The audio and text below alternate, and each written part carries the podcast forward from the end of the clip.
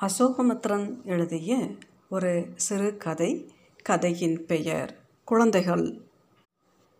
பெரியவரை ரயில் நிலையத்திற்கு வந்திருந்தார். புடவை தலைப்பை தலைக்கு மேல் போட்டுக்கொள்வதில் சிறிது சங்கடம் இருந்தாலும் வந்தனாவுக்கு சந்தோஷமாகவும் இருந்தது.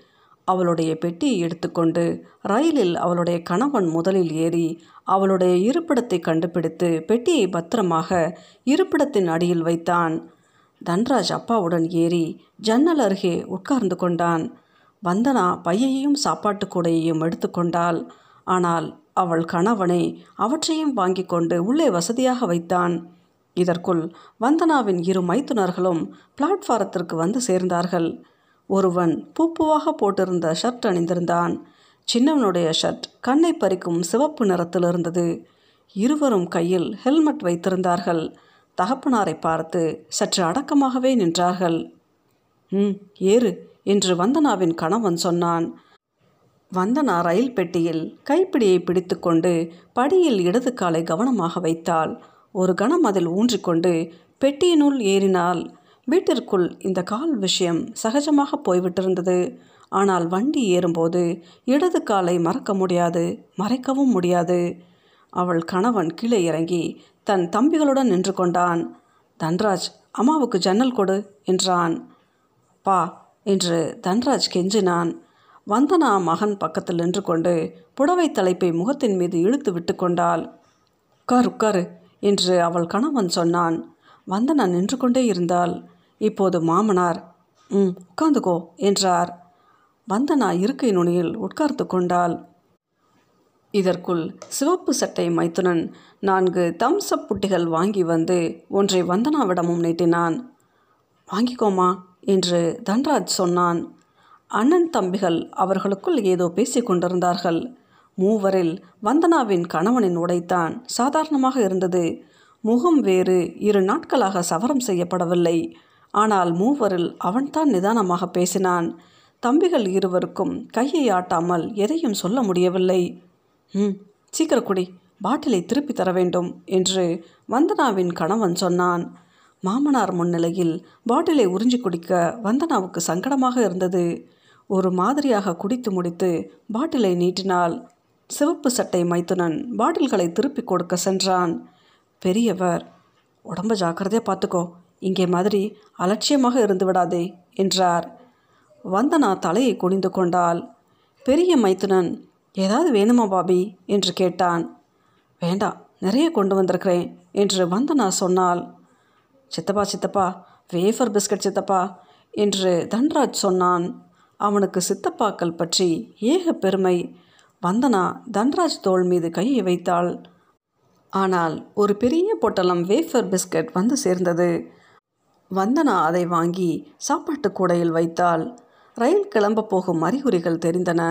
பிளாட்ஃபாரத்தில் கூட்டம் அதிகமானதுடன் வேகமாக விரைவோரும் நிறைய தென்பட்டார்கள். அதே நேரத்தில் வழியனுப்ப வந்தவர்களில் பலர் களைப்பு தோன்ற நின்றார்கள். எவ்வளவு முறைத்தான்? போன உடனே கடிதம் போடு உடம்பை பார்த்துக்கொள் எல்லோரையும் கேட்டதாக சொல் தூங்கி போய்விடாதே சாமானெல்லாம் ஜாக்கிரதை எல்லாம் சரியாக இருக்கிறதா எண்ணிப்பார் என்று சொல்வது. வந்தனாவுக்கும் பெரியவர் நின்று கொண்டிருப்பது பார்க்க சிரமமாக இருந்தது.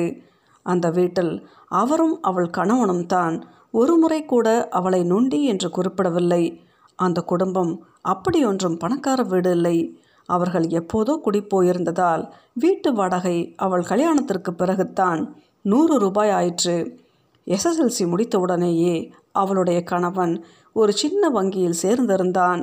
மூத்த மகன் வியாபாரத்தை கவனிக்காமல் வேலைக்கு போனதில் அவனுடைய அப்பா அம்மா இருவருக்கும் வருத்தம். அவன் உத்தியோகத்தை சொல்லி அவர்களால் அதிக பணம் சீர்கேட்க முடியவில்லை. நொண்டி பெண்ணை யார் தலையில் கட்டிக்கொள்வார்கள் என்று சொல்லித்தான் இவ்வளவு வைரம் இவ்வளவு தங்கம் இவ்வளவு வெள்ளி என்று வாங்கி கொண்டார்கள்.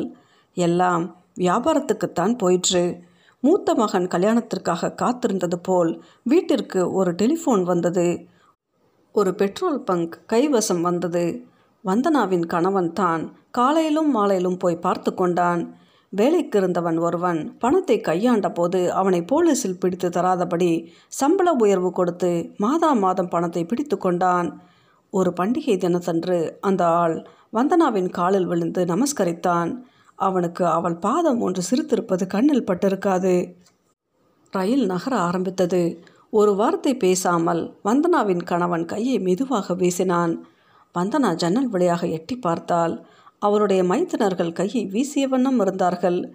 பெரியவர் வராமலிருந்தால் வந்தனாவும் கையை வீசியிருப்பாள் இப்போது அவளுக்கும் சேர்த்து தன்ராஜ் வீச வேண்டியிருந்தது. ரயிலின் வேகம் கூட ஆரம்பித்தவுடன் அப்பாவும் பிள்ளைகளும் திரும்பி போவது ஒரு கணப்போது அவ்வளவு கூட்டத்தின் நடுவிலும் தெரிந்தது. நிலையம் வெளியே வரை சேர்ந்து போவார்கள். அதன் பிறகு அவள் கணவன் ஒரு திசையில் நடந்து போவான். மைத்துனர்களில் ஒருவன் அப்பாவை மோட்டார் சைக்கிளில் அழைத்து போவான். வந்தனா இப்போது சௌகரியமாக சாய்ந்து உட்கார்ந்து கொண்டு முக்காட்டை தளர்த்தி விட்டு கொண்டால் பெரியவர் ரயில் நிலையத்திற்கு வந்தது. அவளுக்கு பெருமையாக இருந்தது. அவளுடைய அம்மாவும் அப்பாவும் நிஜமாகவா? நிஜமாகவா? என்று கேட்பார்கள். அவளும் அவள் கணவனும் தனி குடுத்தனம் போன பிறகு அவர்கள் வீட்டுக்கு ஒருமுறை கூட அவர் வந்ததில்லை. போன வருடம் அவளுடைய இரு மைத்துனர்களுக்கும் அடுத்தடுத்த மாதம் திருமணம் முடிந்து இப்போது வீட்டில் இரு மருமகள்கள். ஒருத்தி கூட மாலையில் வீட்டில் இருப்பதில்லை என்று பேச்சு வந்துவிட்டது. ஒருத்தி கணவனோடு சேர்ந்து கொண்டு ஏதாவது ஐந்து நட்சத்திர ஹோட்டலில் அவ்வப்போது குடித்து வருகிறாள் என்று கூட சொன்னார்கள். பசிக்கிறதுமா? என்று தன்ராஜ் சொன்னான். டிக்கெட் கலெக்டர் அங்கே வர இருப்பார். அவர் போனப்புறம் சாப்பிடலாம். இல்லைம்மா இப்போவேம்மா. வந்தனா பிஸ்கட் பட்டலத்தை பிரித்து இரு பிஸ்கட்களை எடுத்து கொடுத்தாள். அவள் அதை மூடுவதற்குள் தன்ராஜ் அவனாக இன்னும் இரண்டு எடுத்துக்கொண்டான் வந்தனா கை கழுவி வர பெட்டியின் கோடிக்கு சென்றாள். அப்பெட்டியில் நிறைய பேர் நின்று கொண்டு கூட பயணம் செய்து கொண்டிருந்தார்கள். வந்தனாவின் கண்ணுக்கு நிறைய பெண்களை தென்பட்டார்கள். சிவப்பு கருப்பு மாநிறம் உயரம் குட்டை தலைவாரி பின்னி கொண்டவர்கள் முடி வெட்டி கொண்டு நடிகைகள் போல தலைமயிர் வைத்து கொண்டவர்கள் புடவை கட்டியவர்கள் ஜீன்ஸ் அணிந்தவர்கள் நெற்றிக்கு பொட்டு இட்டு கொண்டவர்கள் இட்டு கொள்ளாதவர்கள். எவ்வளவுதான் தைரியசாலிகள் போல இருந்தாலும் கல்யாணம் செய்து வைக்க அப்பா அம்மா உதவி வேண்டி இருந்தது. ஒருத்தரின் தயவு வேண்டுமென்றால் அவருடைய முடிவையும் ஏற்றுக்கொள்ள வேண்டி வருகிறது. அவளுடைய இரண்டாவது மைத்திரனின் மனைவி அமெரிக்காவில் வளர்ந்து படித்தவள். அவள் எங்கேயாவது ஒரு வெள்ளைக்காரன் பின்னால் போய்விடக்கூடாதே என்று கவலைப்பட்டு கொண்டு அவள் அப்பா அம்மா இந்தியாவுக்கு வந்து மாப்பிள்ளை பார்த்தார்கள் என்று சொன்னார்கள். அவள் வந்தனா வீட்டிற்கு ஒரு முறை வந்தபோது அவர்கள் தனியாக இருந்த நேரத்தில் பாபி உன் காலை கொஞ்சம் பார்க்கலாமா? என்று கேட்டாள். அவள் வந்தனாவின் காலை பார்த்து வருத்தப்பட்ட மாதிரி கூட இருந்தது. இன்று அவள் ரயில் நிலையத்திற்கு வருவாள் என்று வந்தனா எதிர்பார்த்திருந்தாள். வண்டி ஏழு மணிக்கே கிளம்பாதிருந்தால் அவள் வந்திருக்கக்கூடும். மூன்று நான்கு முறை காப்பியும் காலை உணவுக்காரர்களும் வந்து போய்விட்டார்கள். பசிக்கிறதுமா? என்று இன்னொரு முறை தன்ராஜ் கேட்டுவிட்டான். வந்தனா தன் எதிரில் உட்கார்ந்திருப்பவர்களையும் பக்கத்தில் இருப்பவர்களையும் ஒரு கண் வீச்சில் பார்த்தால் ஒருவரை தவிர எல்லோரும் எதையாவது தின்று கொண்டிருந்தார்கள். ஒருவர் தூங்கிக் கொண்டிருந்தார். வந்தனா சாப்பாட்டு கூடையை தன் முன் இழுத்து விட்டு கொண்டாள். காலை நான்கு மணிக்கே எழுந்து செய்த பூரியும் காய்கறியும் அப்போதும் சூடாக இருந்தது. கூடை அடியில் பழங்களும் ஊறுகாய் புட்டியும் இருந்தன. ஒரு தண்ணீர் பாட்டில். அவை தவிர முன்தினம் கடையில் வாங்கிய சில தின்பண்டங்கள். முதல் முறையாக இன்று உண்ணப்போகும் உணவு நல்லதையே செய்வதற்கு உதவட்டும் என்று வேண்டிக் கொண்டாள். இந்த நல்லது கெட்டது பற்றி அவளுக்கும் சில ஐயங்கள் வரத் தொடங்கிவிட்டன அவளை பற்றிய கவலை இல்லை. அவள் வாழ்க்கையில் அடைய வேண்டியது எல்லாம் அவளுக்கு ஒரு மாதிரி ஏற்பாடாகிவிட்டது மாதிரி இருந்தது. அதிகம் சம்பாதிக்காவிட்டாலும் தன்னையும் பிறரையும் மதிக்கும் கணவன் ஒரு மகன் இன்னும் சில வாரங்களில் இன்னொரு குழந்தை. அவள் பிரசவத்துக்கு தாய் வீடு கிளம்பும்போது வழி அனுப்ப வரும் மாமனார் ஓரக்கத்திகள் இன்னும் உலகம் அறியாதவர்கள். அவர்கள் இன்னும் மாமியார் வீட்டில் இருக்கும் பொழுது அவள் கணவன் பேங்கில் கடன் வாங்கி ஃப்ளாட் வாங்கிவிட்டான். எல்லாம் சரி எல்லாம் இன்று சரி. ஆனால் எல்லாவற்றிலும் ஏதோ ஒரு பெரிய குண்டு வெடிக்க காத்திருந்தது போல் இருந்தது. மாதிரிக்கு அவர்கள் இன்று காலையில் ரயில் நிலையம் வந்த ஆட்டோ ரிக்ஷா ஓட்டிய முறை வயிற்றை கலக்கியது. அந்த காலை வேளையிலும் சாலையில் பத்து பதினைந்து பேர் தப்பி பிழைத்தார்கள். வண்டியில் இருந்தவர்களுக்கே அதை கூறலாம். ஆனால் ரிக்ஷா ஓட்டியவருக்கு அது சகஜமாக இருந்தது. அதிகம் போனால் அவருடைய மைத்துனர்கள் வயதுதான் இருக்கும். அவர்களும் அப்படித்தான் மோட்டார் சைக்கிள்களை ஓட்டி செல்வார்கள். அவர்கள் மனைவிகள் தலைமயிர் காற்றில் பறக்க கணவன்மார்களை இருக்க கட்டிக்கொண்டு ஏதோ பேசிய வண்ணமே இருப்பார்கள். இந்த ரயிலிலேயே ரயில் பெட்டியின் திறந்த கதவருகே நிறைய பேர் நின்று கொண்டிருந்தார்கள். அவர்களில் சிலருக்காவது இருக்கைகள் இருக்கும். ஆனால் பார்ப்போர் வயிற்றை கலக்கும்படியாக அவர்கள் படியருகில் தொத்திக்கொண்டு நின்றார்கள். யாருக்கு வயிற்றை கலக்குகிறது? வந்தனா சுற்றுமுற்றும் பார்த்தால் யாரும் கலங்கும் வயிற்றோடு இருப்பதாக தெரியவில்லை. என்னம்மா சும்மா சும்மா அப்படியே உட்காந்துக்கிற என்று தன்ராஜ் சொன்னான். அங்கே கோடியில் ஒரு பையன் நிற்கிறானே அவனிடம் அதை கொடுத்து விட்டு வா. போமா அவன் யாருன்னே எனக்கு தெரியாது பிச்சைக்கார பையன். அதுக்கு தான் சொன்னேன் ஒரு பூரி கொடுத்து விட்டு வா. என்னால் முடியாது. வந்தனா ஒரு கணம் காத்திருந்தால் அந்த பையனின் பார்வை அவர்கள் மீது விழுந்தபோது அவனை அழைத்தாள். அந்த பையன் நொண்டியபடி நடந்தது. அவளுக்கு ஆச்சரியமாக இருந்தது. அவள் ஒரு பூரியும் சிறிது காய்கறியும் அதில் வைத்து கொடுத்தபோது அந்த பையன் இன்னொன்று என்று சுட்டு விரல் காட்டி கெஞ்சினான். அதையும் வாங்கி கொண்டு அவள் பார்வையில் விழக்கூடிய இடமாக பார்த்து நின்று கொண்டான். வந்தனா ஒரு ஸ்டெயின்லெஸ் ஸ்டீல் தட்டு எடுத்து புடவை தலைப்பால் துடைத்துவிட்டு அதில் சில பூரிகள் எடுத்து வைத்தாள். காய்கறி இனிப்புகள் ஊறுகாய் வேணுமா? என்று கேட்டாள். வேண்டாம் என்று தலையசைத்து தன்ராஜ் இனிப்புகளை தின்னத் தொடங்கினான். தண்ணீர் என்று கையை காட்டினான். ஓர் உயரத்தம்ளரில் அவள் தண்ணீர் எடுத்து கொடுத்தாள். பிஸ்கட் அப்புறமா திங்கலாமே. இப்போவே வேணும். அவன் சாப்பிட்டு முடித்து கையை கழுவி வந்தவுடன் அவன் கைகளை நன்கு ஈரம் போக துடைத்தாள். சிறிது ஊறுகாய் எடுத்து போட்டுக்கொண்டு அவளும் உண்ணத் தொடங்கினாள். அங்கே அவள் கணவனும் தின்று முடித்து வெளியே கிளம்பி கொண்டிருப்பான். அவன் முதலில் சேர்ந்த வங்கியை இன்னொரு பெரிய வங்கியோடு இணைத்திருந்தார்கள். சம்பள விகிதத்தில் அதிக வித்தியாசம் இல்லாது போனாலும் வேறு சலுகைகள் கிடைத்தன. அவனுடைய அப்பாவே அங்கு தன்ராஜ் பெயரில் ஒரு கணக்கு ஆரம்பித்தார். பெட்ரோல் பங்க் கணக்கு முதலிலிருந்தே அங்குதான் இருந்தது. இப்போதும் அவள் கணவன் அப்பா வீட்டுக்கு போய் பெட்ரோல் பங்குக்கு போய் காசோலைகளை கணக்கில் சேர்க்க எடுத்து வருவான். இப்போது கூட அவன் அப்பாவோடு பேசி கொண்டிருக்க வேண்டும்.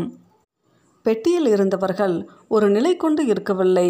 அவர்கள் நடமாடத்தோடு ஐந்து நிமிடத்துக்கு ஒரு முறை coffee omelette vada biscuit cigarette என்று விற்பவர்கள் வந்த வண்ணம் இருந்தார்கள். வந்தனா உட்கார்ந்திருந்த இடத்திற்கு எதிரில் இருந்த ஒரு குடும்பத்தோடு பேச இருவர் வந்தார்கள். அவர்கள் நெருக்கி எடுத்து உட்கார்ந்திருப்பதை பார்த்து வந்தனா ஜன்னலோரம் உட்கார்ந்து அவர்களுக்கு சிறிது இடம் செய்து கொடுத்தாள். அந்த குடும்பத்தில் ஒரு வயதான அம்மாள் பேசிக்கொண்டே இருந்தால் சிறிது நேரம் கழித்து அவர்கள் எல்லோரும் கிளம்பி வேறெங்கோ போனார்கள். தன்ராஜ் முதலில் எதிர்ப்புறம் போய் உட்கார்ந்தான். ஆனால் உடனே அம்மா பக்கத்தில் வந்து செஸ் ஆடலாமாமா என்றான். இந்த செஸ் ஆட்டம் ஐந்தாறு மாதத்திற்கு முன்பு தான் அவர்கள் வீட்டுக்கு வந்தது. வந்தனாவின் கணவன் ஒரு நாள் செஸ் காய்கள் வாங்கி வந்து அவனுக்கு அவனை ஞாயிற்றுக்கிழமை பத்திரிகை பார்த்து விளையாடிக்கொள்ள ஆரம்பித்தான். ஒரு நாள் ஒரு புதரில் அவன் மூழ்கியிருந்தபோது வந்தனா இது என்று ஒரு காயை காட்டினால் அவனுக்கு ஆச்சரியம். உனக்கு தெரியுமா? கொஞ்சம் கொஞ்சம். நீ சொல்லவே இல்லையே. அதன் பிறகு வாரம் ஒரு ஆட்டமாவது அவர்கள் ஆடினார்கள். அவள் கணவன் தோற்றுப்போகும் நிலையில் இருக்கும்போது இப்படி என்று அவள் சொல்லிக் கொடுப்பாள். அவன் அவளிடம் தோற்றுப்போவதற்கு தயங்கவில்லை. ஒரு முறை மிகுந்த சந்தோஷத்துடன் நீ ரொம்ப பொல்லாதவள் என்றான். பிறகு தன்ராஜுக்கு கற்றுக் கொடுத்தான். பெரிய ஆட்டம் ஆடணும்னா அம்மா கிட்ட தான் ஆடணும் என்பான். வந்தனாவுக்கு சற்று கண் வேண்டும் போல் இருந்தது. கொஞ்சம் பொறுத்து ஆடலாம் என்றாள். நான் எது கேட்டாலும் அப்புறம் அப்புறம் தான் சொல்கிறேன் என்று தன்ராஜ் சொன்னான். வந்தனாவுக்கு தூக்கி வாரி போட்டது. தன்ராஜ் தான் எவ்வளவு கெட்டிக்காரன். அந்த செஸ் பெட்டியை திறந்து கவிழ்த்து வைத்தால் அதுவே ஆட்டப்பலகையாகிவிடும். வந்தனா காய்களை எடுத்து கட்டங்களில் வைத்தாள். எனக்குத்தான் வெள்ளை என்று தன்ராஜ் சொன்னான். பதினைந்து முறை காய்களை நகர்த்துவதற்குள் தன்ராஜ் நிலை மோசமாகிவிட்டது. இப்படி பண்ணு என்று வந்தனா சொன்னால் அவள் நகர்த்திவிட்டு அவனுக்கு ஒரு கையை காட்டி இதை இங்கே வை என்றாள். அவளே அறியாதபடி அவள் குதிரை ஒரு சமயத்தில் ராஜா மந்திரி இரண்டையும் வெட்டக்கூடிய நிலையில் இருந்தது. தன்ராஜ் வேற ஆட்டம் ஆடலாம் என்றான். இல்லை இதைத்தான் ஆடணும். இதை பார்த்தாயா? முதலில் அவனுக்கு புரியவில்லை. அவள் தன் குதிரையை கொண்டு அவன் ராஜா கூட்டத்தின் மீது வைத்து காட்டினாள். அவன் தீவிரமான முகத்துடன் ராஜாவை நகர்த்தினான். வந்தனா அவனுடைய மந்திரியை வெட்டினாள். நீ முன்னாலேயே சொல்லல? என்று தன்ராஜ் சொன்னான். பிறகு எந்த பாதுகாப்பும் இல்லாமல் யானையை ராஜாவின் வரிசைக்கு சரியாக வைத்தான். ம் யானை போயிடும் என்று வந்தனா சொன்னாள். நீ எனக்கு தப்பு தப்பாக சொல்லிக் கொடுத்த? இந்த ஆட்டத்தில் அப்படியெல்லாம் வந்துடும். தன்ராஜ் அவனுடைய காய்களை உற்று நோக்கிய வண்ணம் இருந்தான். திடீரென்று எல்லாவற்றையும் கீழே தள்ளிவிட்டு அவள் துடையில் ஓங்கி குத்தினான். மா என்று வந்தனா கத்தினாள். தன்ராஜ் மீண்டும் அவளை குத்த தயாராக இருந்தான். அவர்கள் அருகில் இருந்தவர்கள் அவர்களையே பார்த்து கொண்டிருந்தார்கள். என்னடா ஆச்சு? என்று வந்தனா அவள் வழியையும் பொருட்படுத்தாது கேட்டாள். தன்ராஜ் வெறுப்பு தோன்ற அவளையே பார்த்து கொண்டிருந்தான். வந்தனா செஸ் காய்களை பொறுக்கி மூடி வைத்தாள் மகன் அடித்த அடியை விட அவன் கண்ணில் தோன்றிய வெறி அவளை பயமுறுத்தியது. அவளுக்கு பிறக்கப் போகும் குழந்தை பற்றி ஒரு கணம் நினைத்தாள். எல்லா பெண்களுக்கும் இனி பிறக்கப் போகும் குழந்தைகள் பற்றியும் நினைத்தாள்.